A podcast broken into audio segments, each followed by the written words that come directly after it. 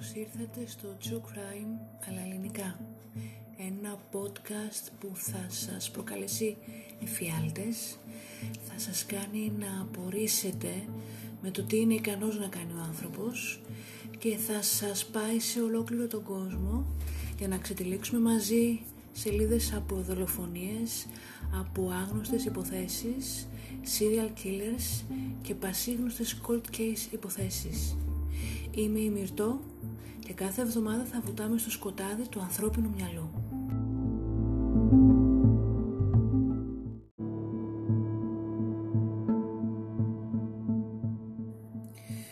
Αύγουστος 2002 και λίγο καιρό πριν την προγραμματισμένη της εκτέλεση η Αιλίν Κάρολ Βόρνος βρίσκεται στο κελί της στις φυλακές της Φλόριντα και αποφασίζει να γράψει την ομολογία της στον Θεό. Κύριέ μου Ιησού γράφει, ξέρω πως έχω κάνει πολλά άσχημα πράγματα στη ζωή μου και ξέρω πως αξίζω όλη αυτή την κόλαση. Με καθαρό και σταθερό γραφικό χαρακτήρα αρχίζει να καταγράφει τις αμαρτίες της μία-μία. Κλοπή, εκπόρνευση και τους φόνους 7 ανδρών. Στο γράμμα της συνεχίζει θα έρθω μπροστά σου εκλυπαρώντας να με συγχωρήσεις για όλο αυτό το ανίποτο κακό που προκάλεσα σε αυτόν τον κόσμο. Η Αιλίν Κάρολ Βόρνος έχει νωρίτερα καταδικαστεί θάνατο για τους έξι φόνους που έκανε από τους επτά. Καθώς πλησιάζει η ημερομηνία για την εκτέλεσή της, αποφασίζει να σταματήσει όλες τις διαδικασίες για τελική έφεση που είχε κάνει ο δικηγόρος της και να αποδεχτεί την μοίρα της. Στην τελευταία της εμφάνισης στο δικαστήριο λέει ότι δεν έχει νόημα να κρατάνε άλλος ζωντανή στην φυλακή. Και πως αν ήταν τώρα έξω θα ξανασκότωνε καθώς όλο της το είναι, είναι γεμάτο μίσος. Το γράμμα αυτό είναι μόνο μία μικρή ματιά στο βίαιο μυαλό και στην σκληρή ζωή που δημιούργησε ένα σπάνιο είδος εγκληματία, την γυναίκα κατά σειροή δολοφόνο η Αιλίν Βόρνος κατάφερε μόνο μέσα σε ένα χρόνο να τρομοκρατήσει όλη την πολιτεία της Φλόριντα δολοφονώντας κατά μήκος των εθνικών οδών επτά συνολικά άνδρες. Μία ιερόδουλος που έκανε οτοστόπ και που είχε σπάσει όλους τους κανόνες, όλα τα προφίλ, όλα τα δεδομένα που είχε ποτέ η αστυνομία και το FBI ως η πρώτη γυναίκα serial killer. Ιδιότητα άγνωστη ακόμα για την εποχή ένα ξεκάθαρο προϊόν του άρρωστου περιβάλλοντός της, ένα όν διαλυμένο, καταδικασμένο από την γέννησή της, με ανύπαρκτη παιδική ηλικία γεμάτη εγκατάλειψη, πόνο, εκμετάλλευση και μίσος.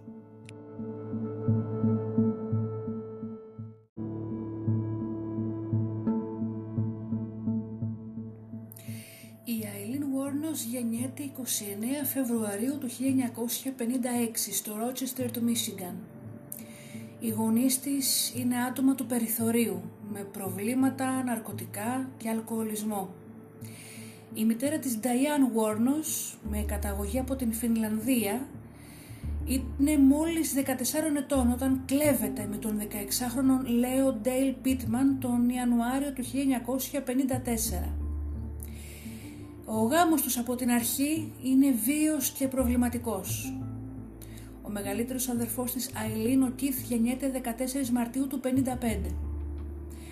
Ο πατέρας, ο Λέο, από νωρίς έχει προβλήματα με τον νόμο και συχνά κάνει μικροκλοπές με αποτέλεσμα να συλληφθεί. Αλλά για να γλιτώσει από την φυλακή και λίγο μετά την γέννηση του Κιθ δέχεται να καταταγεί στο στρατό. Η Νταϊάν για να γλιτώσει από τον γάμο της βρίσκει την ευκαιρία και φεύγει από το σπίτι ενώ είναι ήδη έγκυος στην κόρη της. Εφτά μήνες μετά γεννιέται η Αιλίν. Η Αιλίν η οποία δεν θα γνωρίσει ποτέ τον πατέρα της καθώς κατά την γέννησή της αυτός ήταν ήδη στην φυλακή. Αργότερα από χρόνια ο πατέρας της ε, γίνεται διάγνωση με σχιζοφρένεια και πιο μετά καταδικάζεται ως παιδεραστής για τον βιασμό και την δολοφονία ενός επτάχρονου κοριτσιού. Τον, τον Ιανουάριο του 1969 βρίσκεται απαγχωνισμένος στο κελί του από αυτοκτονία. Για ένα διάστημα η Νταϊάν προσπαθεί να τα βγάλει πέρα μόνη της, με δύο παιδιά, αλλά δεν αντέχει. Γυρίζει σπίτι στους γονείς της, οι οποίοι ποτέ δεν ενέκριναν τον γάμο της με τον Λέο. Και παρατάει εκεί τα δυο της παιδιά, χωρίς ποτέ να γυρίσει πίσω για να τα πάρει. Οι γονείς της Νταϊάν, ο Λάρη και η Μπρίτα Γουόρνος, υιοθετούν τα δύο εγγόνια και τα μεγαλώνουν μαζί με τα δικά τους παιδιά, τον Μπάρ και την Λόρι, στην κοντινή πόλη του Τρόι, στο Μίσιγκαν, χωρίς όμως ποτέ να τους πούν την αλήθεια, ότι δηλαδή δεν είναι οι πραγματικοί τους γονείς και ότι είναι τα παππούδια τους. Στο σχολείο η Αελίν είναι γενικά ήσυχη. Οι συμμαθητές της όμως γνωρίζουν ότι είναι προβληματική και κανείς δεν θέλει να την κάνει παρέα. Κάθεται μόνη της στα πίσω σκαλοπάτια του σχολείου αποτραβηγμένη από όλους και μοναχική. Η ζωή της εντωμεταξύ στο σπίτι μόνο συνηθισμένη δεν είναι.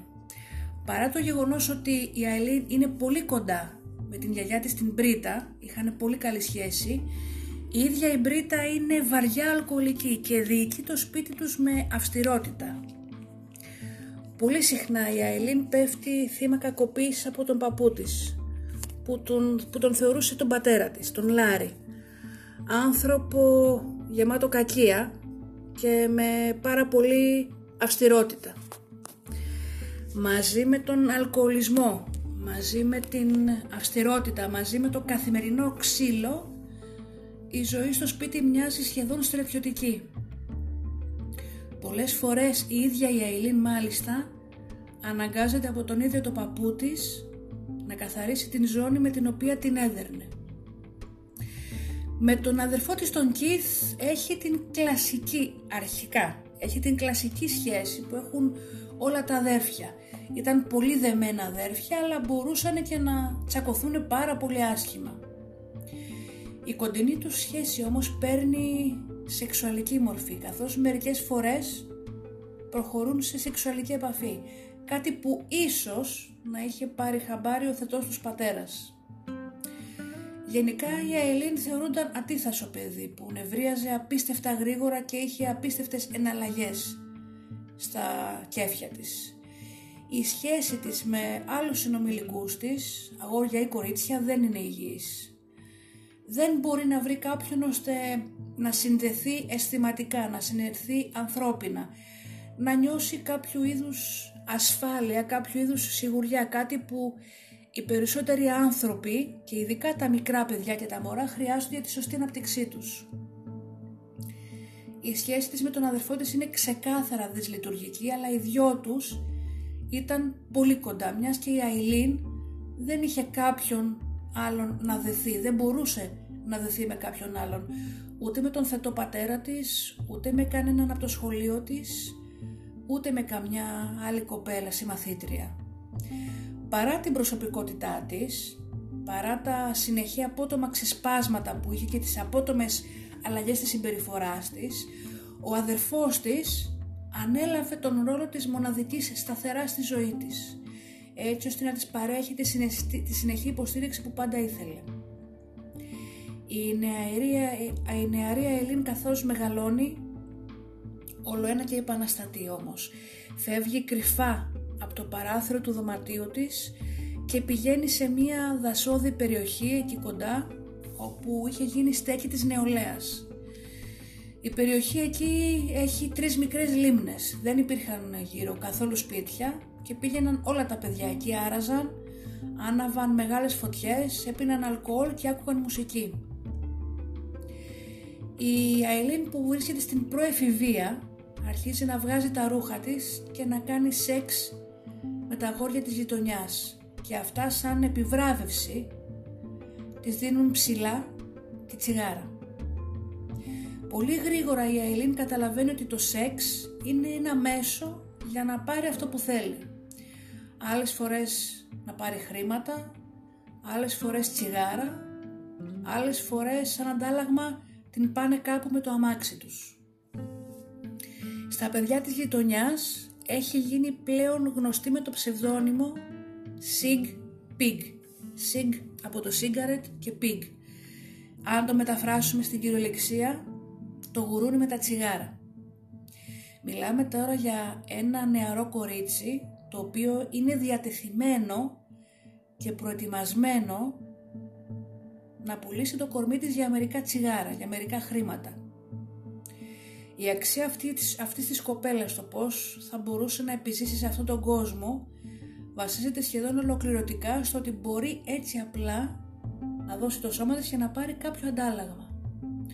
Μόνο όταν πουλάγε το κορμί της για κάποια χρήματα κτλ, μόνο τότε απολάμβανε την προσοχή και τα καλά λόγια αυτών που τη χρησιμοποιούσαν. Μόλις η Αιλίν γίνεται 12 ετών, αυτοί και ο Κιθ ανακαλύπτουν επιτέλους την αλήθεια τους παππούδες τους, ότι δεν είναι οι πραγματικοί τους γονείς.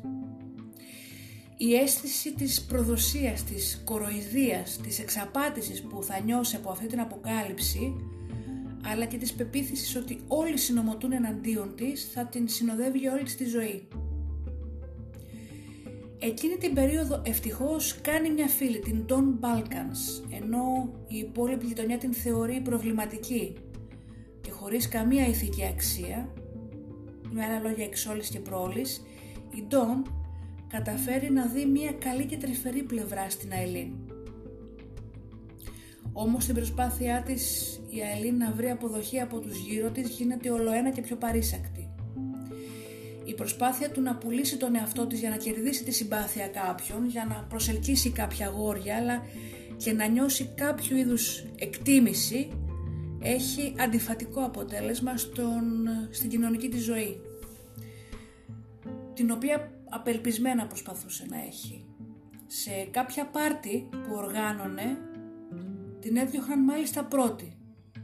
Την πέταγαν έξω γιατί οι περισσότεροι την θεωρούσαν φτηνή, κάποια που θα πήρωραν για να κάνουν σεξ μαζί της και όχι για κάποια που θα ήθελαν για κοπέλα τους ή για φίλοι τους. Μάλιστα, μία φορά είχε αγοράσει η ίδια με τα λεφτά που είχε μαζέψει σνακ, τσιγάρα και ποτά, ώστε να οργανώσει η ίδια ένα πάρτι στο δικό της το σπίτι. Γίνεται το πάρτι, έρχονται όλοι και για μια στιγμή η Αιλίν αισθάνεται χαρούμενη αισθάνεται πως επιτέλους έκανε κάτι καλό, αισθάνεται πως επιτέλους τα παιδιά της γειτονιάς την θεωρούν φίλη τους, την εκτιμάνε. Ξαφνικά όμως όλα γυρνάνε ανάποδα και την πετάνε έξω από το ίδιο της το πάρτι. Η Αιλίν πλέον δεν τα πηγαίνει καθόλου καλά στο σχολείο και συχνά φεύγει από το σπίτι της. Κοιμάται έξω ή κάνει οτοστόπ. Πλέον το να πουλάει το κορμί της για λεφτά και για τσιγάρα είναι κάτι νορμάλ και κάτι καθημερινό. Η ζωή της μπαίνει σε μια τροχιά η οποία θα είναι πολύ δύσκολο να αντιστραφεί, ακόμη και στην καλύτερη των περιπτώσεων. Η δυσλειτουργή παιδική ηλικία της Αλήν Βόρνους όμως θα γίνει ακόμα πιο χειρότερη. Το 1971 και σε ηλικία μόλις 14 ετών η Αιλίν Γόρνους θα φέρει στη ζωή ένα αγοράκι. Στην καλύτερη, φίλη, στην καλύτερη της φίλη την Τόν το μόνο που θα πει είναι πως γέννησε ένα αγόρι και τίποτα περισσότερο. Είμαι πως της τον φέρανε να τον δει για λίγο και μετά της τον πήρανε. Λόγω της ηλικίας της, ο γιος της δόθηκε κατευθείαν για υιοθεσία. Αργότερα, η Αελίν θα ισχυριστεί ότι η εγκυμοσύνη ήταν αποτέλεσμα βιασμού από έναν γνωστό του παππού της. Λίγους μήνες μετά την γέννηση του γιού της, η γιαγιά της η Μπρίτα θα πεθάνει από υπατική ανεπάρκεια. Και το χτύπημα στην, ε, εκτίμηση, στην αυτοεκτίμηση και στην ψυχική υγεία της Αιλίν είναι τρομακτικό. Με τον θάνατο της Μπρίτα ο παππούς της τρελαίνεται. Πετάει όλα τα παιδιά έξω από το σπίτι και τους λέει ότι δεν θέλω πλέον να σας ταΐζω. Χωρίς σπίτι να έχει να μείνει λοιπόν η Αιλίνα αναγκάζεται να ζήσει σκληρά στον δρόμο. Κοιμάται έξω. Κοιμάται στο μικρό δάσος το οποίο βρίσκεται στο τέλος του δρόμου που μένει. Άλλες φορές κοιμάται μέσα στο αυτοκίνητο ενός γείτονα.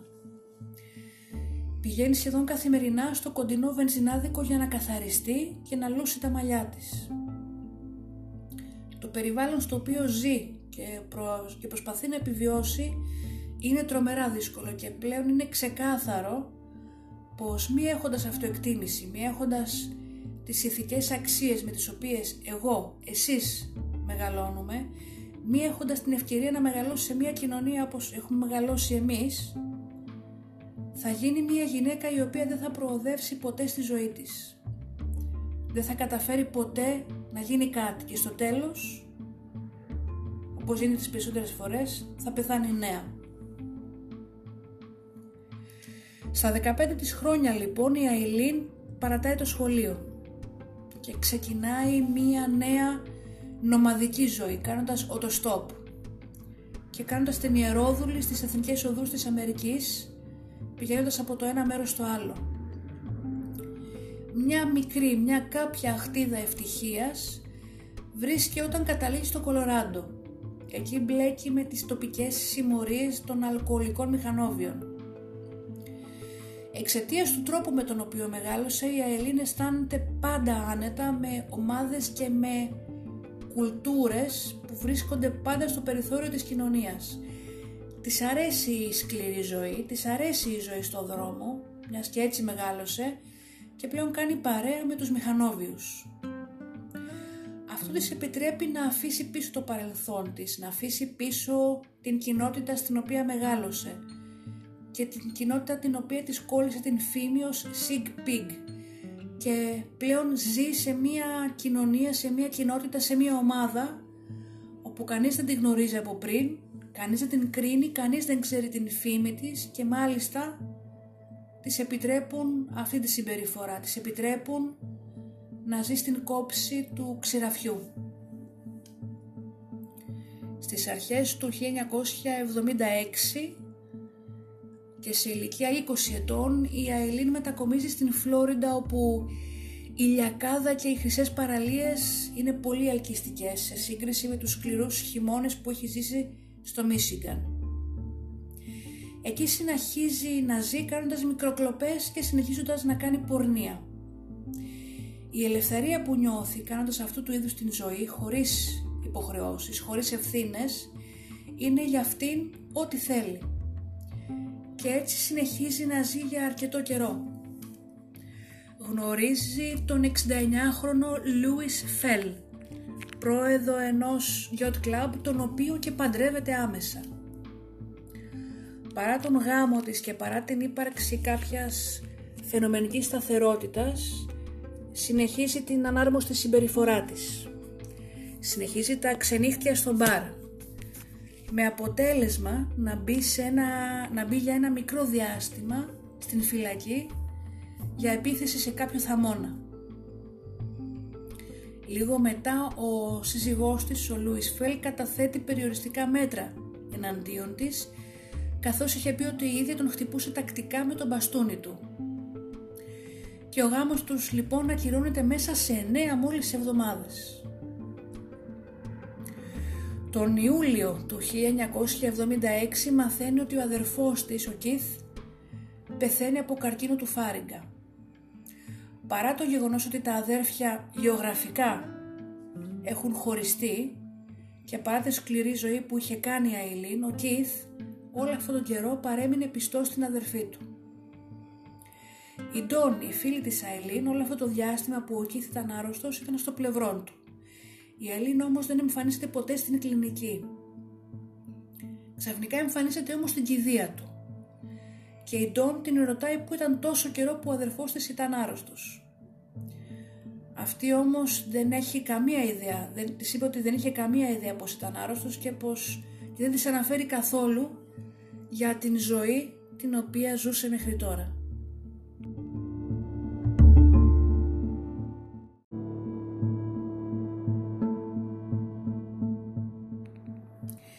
Η Αιλίν πλέον ζει στο περιθώριο της κοινότητας της Φλόριντα. Ζει μια χαοτική ζωή γεμάτη συνεχόμενα μεθύσια, βία ξεσπάσματα, πορνεία και κλοπές. Η συμπεριφορά της γίνεται ολοένα και πιο ασταθής, ολοένα και πιο απρόβλεπτη. Χρησιμοποιεί βία για να χαράξει τον δρόμο της μέσα στην καθημερινότητά της. Γίνεται πιο φιλόδοξη, πιο σκληρή με τα θύματα που έκλεβε και αναπόφευκτα κάποια στιγμή θα πέσει πάνω στο χέρι του νόμου. 20 Μαΐου 1981 η Αιλίν Βόρνος είναι πλέον 25 χρονών και από τις μικροκλοπές θα μεταπηδήσει σε ένοπλη ληστεία. Μεθυσμένη και οπλισμένη με ένα 22 όπλο μπαίνει σε ένα μίνι μάρκετ και υπό την απειλή του όπλου δίνει εντολή στον υπάλληλο να της δώσει όλα τα λεφτά του ταμείου. Όμως θα συλληφθεί άμεσα και θα περάσει τρία χρόνια στην φυλακή. Η παραμονή της στην φυλακή θα την φέρει σε επαφή με πραγματικούς καθημερινούς εγκληματίες και θα δει πως ο τρόπος που χειρίζεται την καριέρα της σε εισαγωγικά στο έγκλημα δεν είναι τόσο οργανωμένος όσο έπρεπε. Πέραν αυτού και δεδομένου της μη αποδοχής της από το άλλο φίλο, μέσα στην φυλακή θα βρει επίσης κάποιο είδους παρηγοριά στην γυναικεία παρέα και ίσως εκεί είναι που θα καταλάβει ότι δεν είναι 100% ετερόφιλη. Το 1983 σε ηλικία 27 ετών βγαίνει από την φυλακή και ξαναγυρίζει πάλι στον παλιό τρόπο της ζωής της. Πορνεία, οτοστόπ, αλκοολισμός, μικροεγκλήματα και ναρκωτικά.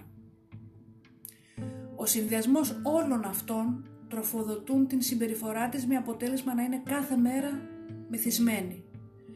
Κάθε μέρα να έχει παρεδώσει και με διαφορετικά άτομα αμφιβόλου ποιότητας, τα οποία τα ποτίζει αλκοόλ, τα μεθάει, ώστε να αποσπάσει οποιοδήποτε χρηματικό ποσό μπορεί. Κατά το τέλος της δεκαετίας του 1980 όμως, τα εγκλήματα της Ελλήν περιλαμβάνουν τον φόνο.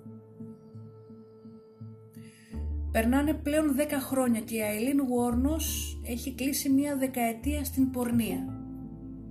Έχει μπει φυλακή για ένοπλη ληστεία. Ζει ακόμα στο περιθώριο. Συνεχίζει να εκπορνεύεται, όμως γυρνάει στις γυναίκες για να αναζητήσει μια συντροφιά, μια ανθρώπινη επαφή. Μη έχοντας μια ολοκληρωμένη σωστή σχέση στη ζωή της, η Αιλίν σίγουρα έχει προβλήματα στο να, σεξου... στο να συνειδητοποιήσει την πραγματική θα μένει σεξουαλική της ταυτότητα καθώς το μόνο που γνωρίζει και ταυτοποιεί ως σχέση μέχρι τώρα είναι η σεξουαλική σχέση που είχε με τον αδερφό της και επίσης ο τρόπος που είχε συνδέσει το σεξ με τα λεφτά και τους άντρες. Ίσως η πίεση του τρόπου της ζωής που έκανε να την κάνουν να δει πως η σχέση με μια γυναίκα θα είναι πιο συνειδητοποιημένη, πιο ολοκληρωμένη. Έτσι την άνοιξη του 1986 γνωρίζει σε ένα μπαρ την 24χρονη καμαριέρα Τάιρα Μουρ. Η σύνδεσή τους και ο έρωτας που θα ζήσουν μείνει με την πρώτη ματιά. Στην Τάιρα Μουρ η Αιλίν βλέπει κάποιον που δεν την απειλεί, κάποιον που μπορεί να της προσφέρει σταθερότητα, χωρίς να ζητάει σεξ για να της δώσει κάποιο αντάλλαγμα. Με κάποιο τρόπο μπορούμε να πούμε ότι η σχέση αυτή σπάει τον φαύλο κύκλο τον οποίο είχε δημιουργήσει η Αιλίνη ως τότε για σχέσεις με ανθρώπους. Γίνονται αχώριστες, ζουν μαζί, πίνουν μαζί και κάναν μαζί το αγαπημένο χόμπι της Αελίν, έριχναν με πιστόλια χειρός του δάσους. Παρά το γεγονός ότι η Τάιρα ζούσε μια σχετικά απλή ζωή πριν την Αιλίν, έχει μια απλή δουλειά και κάνει νορμάλ πράγματα, ο κυρίαρχος χαρακτήρας και προσωπικότητα της Αιλίν την έχουν γοητεύσει. Προς το τέλος της δεκαετίας του 80 ζούνε μαζί σε ένα δωμάτιο στο Motel Fairview στην περιοχή της Daytona ενώ η Τάιρα δουλεύει ως καθαρίστρια σε ένα κοντινό ξενοδοχείο Casa del Mar. Τώρα πλέον η Αιλίν βρίσκεται στην τρίτη δεκαετία της ζωής της και με μια ολόκληρη ζωή στην πορνεία, στις καταχρήσεις και στη σκληρή ζωή του δρόμου η εξωτερική της εμφάνιση δεν είναι πλέον όπως παλιά και τώρα πια δεν είναι και εύκολο να βρει και πελάτες. Δεν βγάζει τα λεφτά που έβγαζε παλιά όταν ήταν πιο νέα και αυτό αρχίζει να την εκνευρίζει πάρα πολύ. Από την Έλληνα, από την, από την άλλη η Τάιρα, ολοένα και την πιέζει να βγει έξω να δουλέψει για να βγάλει λεφτά. Η Αιλίν όμως το μόνο που θέλει είναι να περάσει λίγο χρόνο μαζί με την Τάιρα. Η Τάιρα όμως το μόνο που θέλει από την Αιλίν είναι να βγει έξω, να δουλέψει και να φέρει λεφτά για να περάσουν χρόνο μαζί. Πολλοί επίσης από τους συχνούς πελάτες της Αιλίν ήταν στρατιωτικοί και με τον πόλεμο στον κόλπο που ξεκινάει εκείνη την περίοδο η πελατεία δεν υπάρχει και η δουλειά έχει πέσει κατακόρυφα. Παρά τον εκνευρισμό και την πίεση που δεχόταν, η Αιλίν αντί να ξεσπάσει στην Τάιρα, προτιμάει να ξεσπάσει στους άνδρες, τους οποίους βρίσκει στον δρόμο της. 30 Νοεμβρίου 1989 Ο Ρίτσαρντ Μάλορι, ηλεκτρονικός 51 ετών, μαζεύει την Αελίνα από την εθνική οδό που κάνει το στόπ. Ο τρόπος που λειτουργεί η Αελίν με τους άντρες που μαζεύει είναι να τους μεθύσει, να τους, προφέρει, να τους προσφέρει το κορμί της, να εκπορνευτεί δηλαδή, και μετά να τους κλέψει όσα πιο πολλά λεφτά μπορεί, ίσως και να κλέψει και κάποιο αντικείμενο που είχαν μαζί τους. Τελευταία μάλιστα έχει αρχίσει να παίρνει και ένα μικρό όπλο μαζί της. Οι ακριβές συνθήκες του τι έγινε εκείνη την ημέρα με τον Ρίτσαρτ Μάλορι δεν είναι ακριβώς γνωστές. Η Αελίν στο δικαστήριο επικαλέστηκε πως ο Μάλορι την βίασε και την κακοποίησε σεξουαλικά, κάτι που όμως η ίδια λίγο πριν την εκτέλεσή της είπε πως είχε πει ψέματα. Ίσως ο Μάλορι έκανε κάποια κίνηση που δεν άρεσε στην Αελίν. Ίσως αυτή η κίνηση που έκανε η ίδια την μετέφρασε λάθος στο μυαλό της. Ίσως της ξύπνησε κάποιες παλιές μνήμες. Πάντως η Αιλίν βγήκε έξω από την συνηθισμένη της πατέντα και τον πυροβόλησε θανάσιμα με το 20 όπλο της. Έξι εβδομάδες μετά, το πτώμα του Μάλορι βρίσκεται σε προχωρημένη αποσύνθεση, παρατημένο στην περιοχή Woodland, βόρεια της παραλίας της Daytona. Με τέσσερις σφαίρες στο στήθος του και στην πλάτη, όπου η μία σφαίρα τον βρήκε στον αριστερό πνεύμονα προκαλώντας θανάσιμη ημεροαγία. Η Αιλίν πριν φύγει από τη σκηνή του εγκλήματος, παίρνοντας μαζί την Κάντιλακ του Μάλορι, κλέβει όλα του τα υπάρχοντα και τα λεφτά του και καλύπτει το άψυχο σώμα του με μία μοκέτα. Στο δικαστήριο που θα γίνει αργότερα, αποκαλύπτεται πως ο Μάλορι ήταν βιαστής ο οποίος είχε παλαιότερα καταδικαστεί και προσπάθησαν να οθώσουν την Αιλίν για τον φόνο αυτό, γεγονός που η ίδια αρνήθηκε να γίνει. Αρνήθηκε δηλαδή να αθωωθεί για τον φόνο του Μάλορι. 1η Ιουνίου 1990 Το πτώμα του 43χρονου εργάτη David Spears ανακαλύπτεται γυμνό κοντά σε έναν παράνομο χώρο εναπόθεσης σκουπιδιών στην κομιτεία Σίτρους με έξι σφαίρες στο σώμα του. Όλα του τα υπάρχοντα έχουν εξαφανιστεί. Λείπει το πορτοφόλι του και το αυτοκίνητό του θα βρεθεί παρατημένο λίγες μέρες αργότερα μακριά από το σώμα του. Πέντε μέρες μετά, 6 έκτου του 90, το πτώμα του 40χρονου Charles Καρσκαντον, ενός εργαζομένου part-time σε ροντέο, βρίσκεται στην κομιτεία Πάσκο. Όλα του τα υπάρχοντα μαζί και το όπλο που είχε έχουν κλαπεί. Το σώμα του έχει δεχθεί εννέα συνολικά σφαίρες. Το πτώμα του βρίσκεται τυλιγμένο μέσα σε μία ηλεκτρική κουβέρτα σε πολύ προχωρημένη αποσύνθεση. Μάλιστα μάρτυρες κατέθεσαν αργότερα πως είδαν μία γυναίκα που ένοιαζε με την Αιλίν να οδηγεί το αυτοκίνητο του Τσάρλς. Ένα μήνα μετά, 4 Ιουλίου του 1990, το αμάξι του 65χρονου Ιεραπόστολου Πίτερ Σίμς βρίσκεται στην πόλη του Orange Springs στην Φλόριντα. Το πτώμα του δεν βρέθηκε ποτέ, όμως μάρτυρες καταθέτουν πως είδαν δύο γυναίκες να παρατάνε το αμάξι του Sims μετά από ένα τρακάρισμα κοντά στην περιοχή του Orange Springs, εκεί που βρέθηκε το πτώμα του. Οι μάρτυρες αυτοί δίνουν κατάθεση στην αστυνομία το πώς έμοιαζαν οι γυναίκες και η αστυνομία έτσι δημιουργεί δύο σκίτσα τα οποία αργότερα θα δώσουν στη δημοσιότητα. Οι τέσσερις αυτοί φόνοι προκαλούν πονοκέφαλο στην αστυνομία. Τέσσερις άντρες που το μόνο που είχαν κοινό ήταν ότι οδηγούσαν στις εθνικές οδούς και ήταν, πάνω των, ήταν άνω των 50 με 60 ετών. Το γεγονός ότι τα πτώματα ήταν διασκορπισμένα σε περιοχές και όχι σε μία περιοχή δεν έδειξε στην αστυνομία από την αρχή ότι είχαν να κάνουν με έναν κατασυρωή δολοφόνο. Ο τρόπος που λειτουργούν συνήθως οι περισσότεροι serial killers είναι να μην σκοτώνουν στην περιοχή τους. Πολλές φορές χρειάζεται να οδηγήσουν δύο έως και τέσσερις ώρες μακριά για να διαπράξουν ένα φόνο και μετά να γυρίσουν πίσω στην περιοχή που μένουν. Έτσι και σε αυτή την περίπτωση η αστυνομία έχει διασκορπισμένα πτώματα που δεν μπόρεσε να τα αποδώσει εξ αρχής σε κάποιον serial killer παρά μόνο αργότερα και πλέον όταν είχαν συνδέσει όλα τα στοιχεία που είχαν στη διάθεσή τους. Όμως εκείνη τη στιγμή, χωρίς να υπάρχουν επιπλέον στοιχεία, η αστυνομία αποφασίζει να δημοσιεύσει τα δύο σκίτσα των γυναικών στα μέσα μαζικής ενημέρωσης και στις εφημερίδες.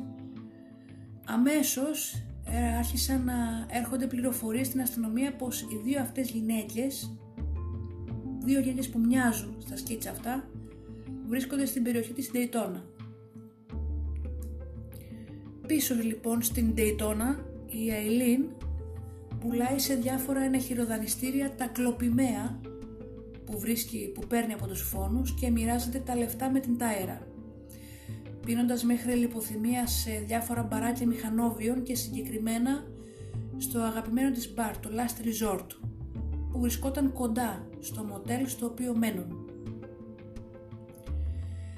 Αύγουστος του 94, 8 του 1990, το, το πτώμα του 50χρονου πολιτή Τρόι Μπούρες βρίσκεται σε μια δασόδη περιοχή στην Κομιτεία Μάριον, με δύο σφαίρες στο σώμα του. Όλα τα υπάρχοντά του έχουν κλαπεί, δεν υπάρχει πουθενά πορτοφόλι και το αμάξι του βρίσκεται αργότερα μερικές μέρες σε κάποια περιοχή πιο μακριά. 12 Σεπτεμβρίου του 1990 Δύο αγόρια που κάνουν ποδήλατο πέφτουν πάνω στο πτώμα του 56χρονου Dick Humphries, πρώην ορχηγό της αστυνομίας και πρώην πιλότου της Αμερικάνικης αεροπορίας. Το, το πτώμα του βρίσκεται σε προχωρημένη αποσύνθεση, ήταν τιμένος κανονικά και έχει δεχθεί συνολικά έξι σφαίρες στον κορμό και στο κεφάλι του. Το αμάξι του βρίσκεται μερικές μέρες μετά στην κομιτεία Σογουάνη. 19 Νοεμβρίου 1990 Το σχεδόν γυμνό σώμα του 62χρονου Φωτόνιο βρίσκεται κοντά σε έναν απόμερο δρόμο στην κομιτεία Ντίξη. Έχει δεχθεί πέντε σφαίρες συνολικά. Όλα τα υπάρχοντά του έχουν κλαπεί, τα χρήματά του και το αμάξι του βρίσκεται μετά από μέρες στην κομιτεία Μπρέβαρντ. Συνήθως οι περισσότεροι serial killers έχουν ένα συγκεκριμένο σκοπό μέσα τους. Κάτι βαθιά στην ψυχοσύνθεσή τους. Βαθιά στο μυαλό τους, στα βιώματά τους που τους οδηγεί στα εγκλήματα και στους φόνους που κάνουν. Και μάλιστα συνήθως υπάρχει και ένα οργανωμένο πλάνο. Ένα σχέδιο εκτέλεσης, μία ιεροτελεστία, αν μπορούμε να το πούμε έτσι, κάποιος προγραμματισμός, κάποιος σχεδιασμός. Στην περίπτωση της Aileen Wuornos όμως οι πράξεις της είναι ανοργάνωτες. Χωρίς να υπάρχει κάποιο προσωπικό βίωμα πίσω από τα κίνητρά της. Παρά μόνο την κλοπή των χρημάτων που τυχόν έχουν μαζί τους τα θύματα και ίσως κάποια αντικείμενα που έχουν μαζί τους. Παρά το γεγονός ότι η Αιλίν σε εμάς παρουσιάζεται ως θύμα του περιβάλλοντός της, το οποίο κατά μια μεριά ισχύει, ο σκοπός της δεν είναι να σκοτώσει για να εκδικηθεί τους άντρες. Ο μοναδικός σκοπός της είναι να τους πάρει όλα τα λεφτά και όλα τα υπάρχοντα. Μάλιστα ο τρόπος που παρουσιάστηκε η Αιλίν Βόρνος στην ταινία Monster με την Σαρλίς Θερόν δεν είναι ακριβώς όπως ήταν τα πράγματα στην πραγματικότητα. Οι αστυνομικές δυνάμεις λοιπόν μαζεύουν όλους τους τους πόρους, όλες τις πηγές τους και εστιάζουν την προσοχή τους στο αμάξι που ανήκε στον αγνοούμενο Πίτερ Σίμς, το οποίο βρέθηκε παρατημένο και τρακαρισμένο τον Ιούλιο. Οι υποψίες τους μεγαλώνουν όταν από αρκετούς μάρτυρες έχουν αναφορές ότι δύο γυναίκες εθεάθησαν να απομακρύνονται βιαστικά από το αμάξι αυτό και μετά ανακαλύπτουν πως το αμάξι αυτό προήλθε από την σκηνή ενός εγκλήματος που έγινε σε άλλη πολιτεία μιας άλλης κομιτείας. Παρά το γεγονός ότι το πτώμα του Σίμις δεν έχει βρεθεί ακόμα, η μέθοδος είναι όμοια με όλα τα άλλα εγκλήματα που έχουν καταγραφεί με αυτόν τον τρόπο και έτσι η αστυνομία γνωρίζει και καταλαβαίνει πως βρίσκεται σε καλό δρόμο. Η Αιλή νιώθοντας ότι στενεύει ο κύκλος γύρω, γύρω της, παίρνει το όπλο της και αποφασίζει να το πετάξει μέσα στον κόλπο Rose. Όμως όσο και προσεκτική να είναι, έχει ήδη κάνει το λάθος το οποίο θα της κοστίσει. Στις 6 Δεκεμβρίου του 1990 δίνει σε ένα ενεχειροδανιστήριο την κάμερα που έχει κλέψει από το πρώτο της φόνο, από το πρώτο της θύμα τον Ρίτσαρντ Μάλορι. Παρά το γεγονός ότι δίνει στο ενεχειροδανιστήριο ψευδόνυμο όταν υπογράφει, είναι υποχρεωμένη από τον νόμο να δώσει και ένα δακτυλικό αποτύπωμα του αντίχειρά της. Μιας και έχει από μικρή παρεδώσει με την αστυνομία και έχει συλληφθεί παλιότερα, τα δακτυλικά της αποτυπώματα είναι, κατοχυρο... είναι καταχωρημένα στο σύστημα της αστυνομίας.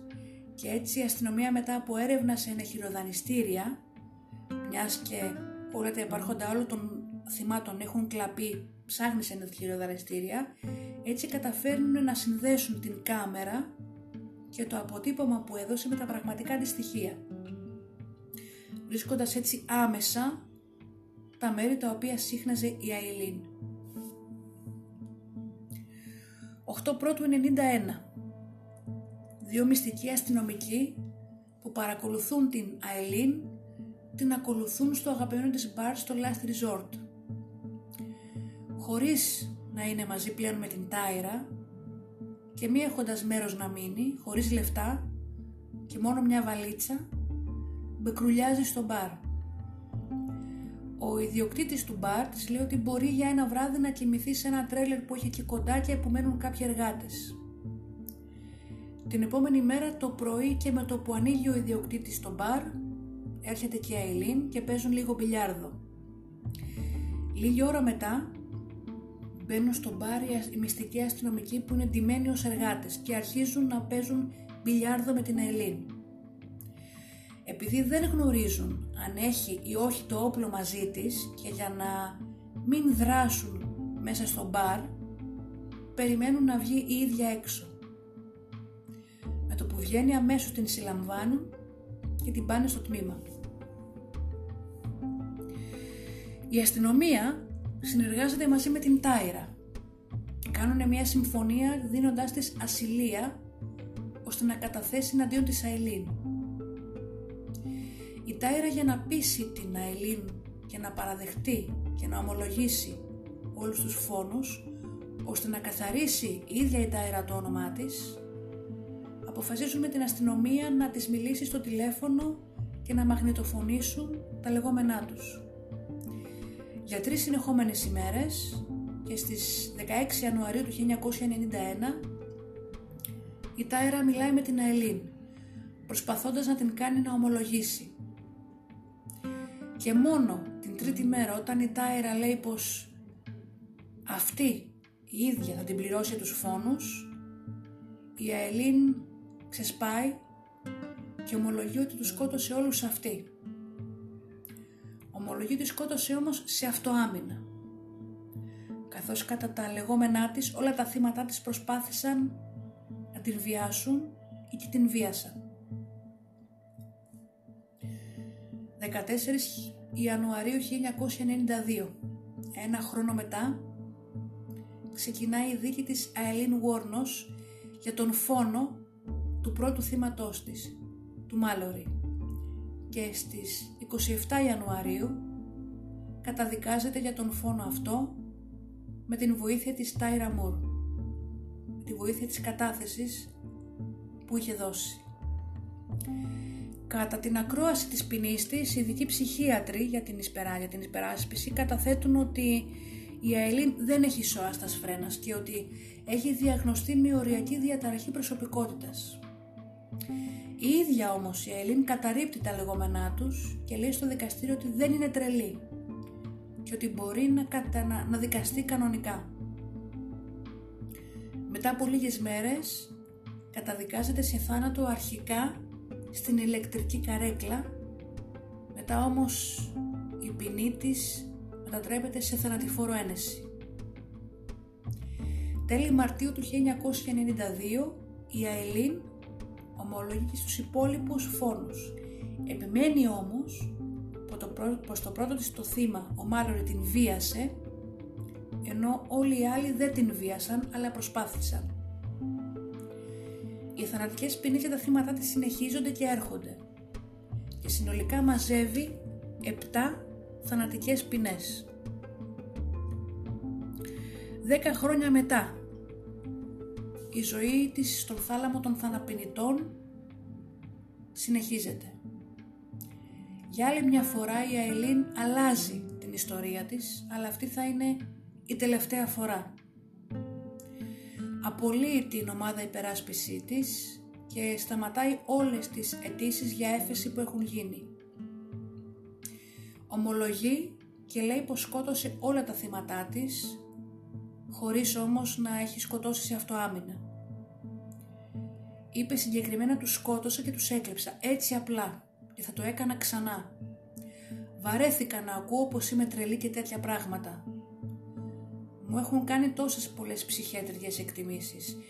Είμαι ικανή να παραστώ σε δίκη, έχω σώα στα σφρένας και προσπαθώ να σας πω την αλήθεια. Ειλικρινά μισώ την ζωή και θα ξανασκότωνα άνετα. Εάν με αφήσετε ποτέ ελεύθερη, εγώ θα ξανασκοτώσω.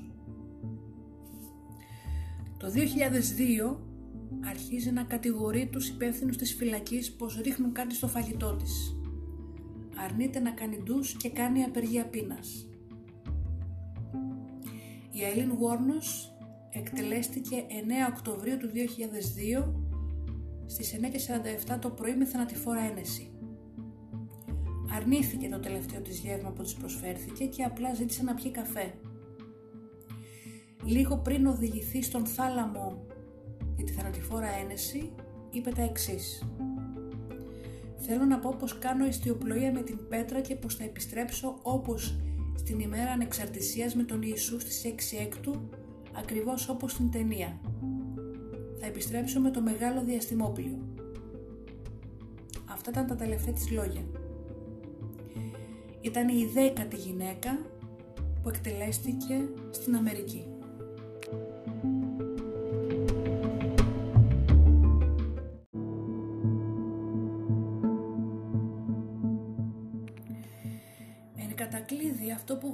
Γνωρίζουμε σίγουρα είναι ότι η Αιλίν Γουόρνος σκότωσε 7 άνδρες μέσα σε ένα χρόνο. Αυτό που μένει να κρίνουμε εμείς είναι το εάν γεννήθηκε ως κατά συρροή δολοφόνος, εάν είχε το γονίδιο μέσα της ή εάν ήταν απλά ένα προϊόν του περιβάλλοντός της ένα περιβάλλον γεμάτο με κακοποίηση, γεμάτο με μοναξιά, χωρίς αγάπη, χωρίς στήριξη και χωρίς ανθρώπινη επαφή.